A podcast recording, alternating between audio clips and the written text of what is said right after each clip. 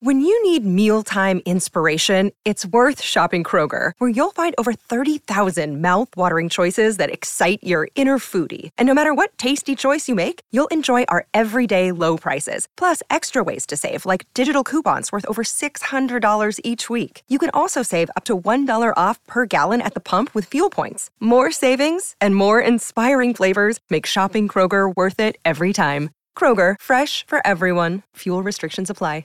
Another day is here, and you're ready for it. What to wear? Check. Breakfast, lunch, and dinner? Check. Planning for what's next and how to save for it? That's where Bank of America can help. For your financial to-dos, Bank of America has experts ready to help get you closer to your goals. Get started at one of our local financial centers or 24-7 in our mobile banking app. Find a location near you at bankofamerica.com slash talk to us. What would you like the power to do? Mobile banking requires downloading the app and is only available for select devices. Message and data rates may apply. Bank of America and a member FDIC. Quelle est l'œuvre d'art éphémère la plus chère au monde?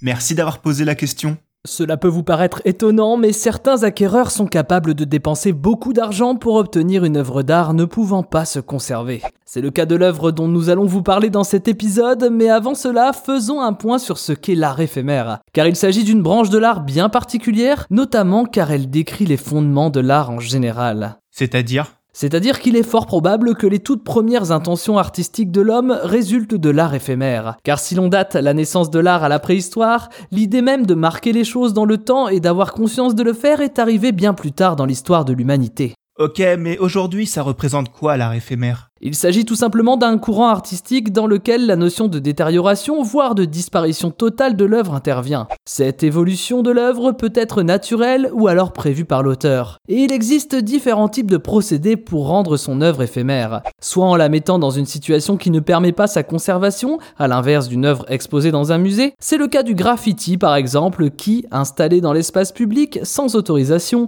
s'expose à un effacement ou à une modification de son apparence.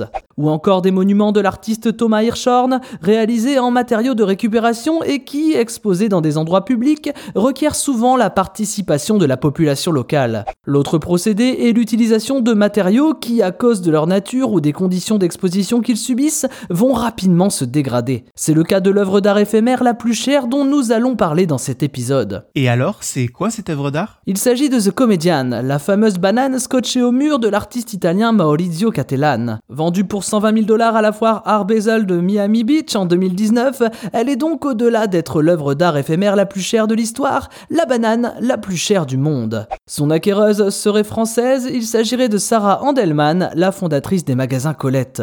L'artiste italien qui a mis un an à créer cette œuvre aurait d'abord eu l'idée de le faire en bronze ou en résine. Mais lui qui était obsédé par l'idée de coller une banane sur un mur n'était pas totalement satisfait de cette réalisation. Il s'est donc levé un matin en prononçant cette phrase La banane doit être une banane. Mais l'idée en réalité était de proposer une œuvre qui ne peut pas être évaluée par les normes de l'art en vigueur. Nous ne sommes plus sur la notion de beauté, mais sur des critères plus liés au contexte.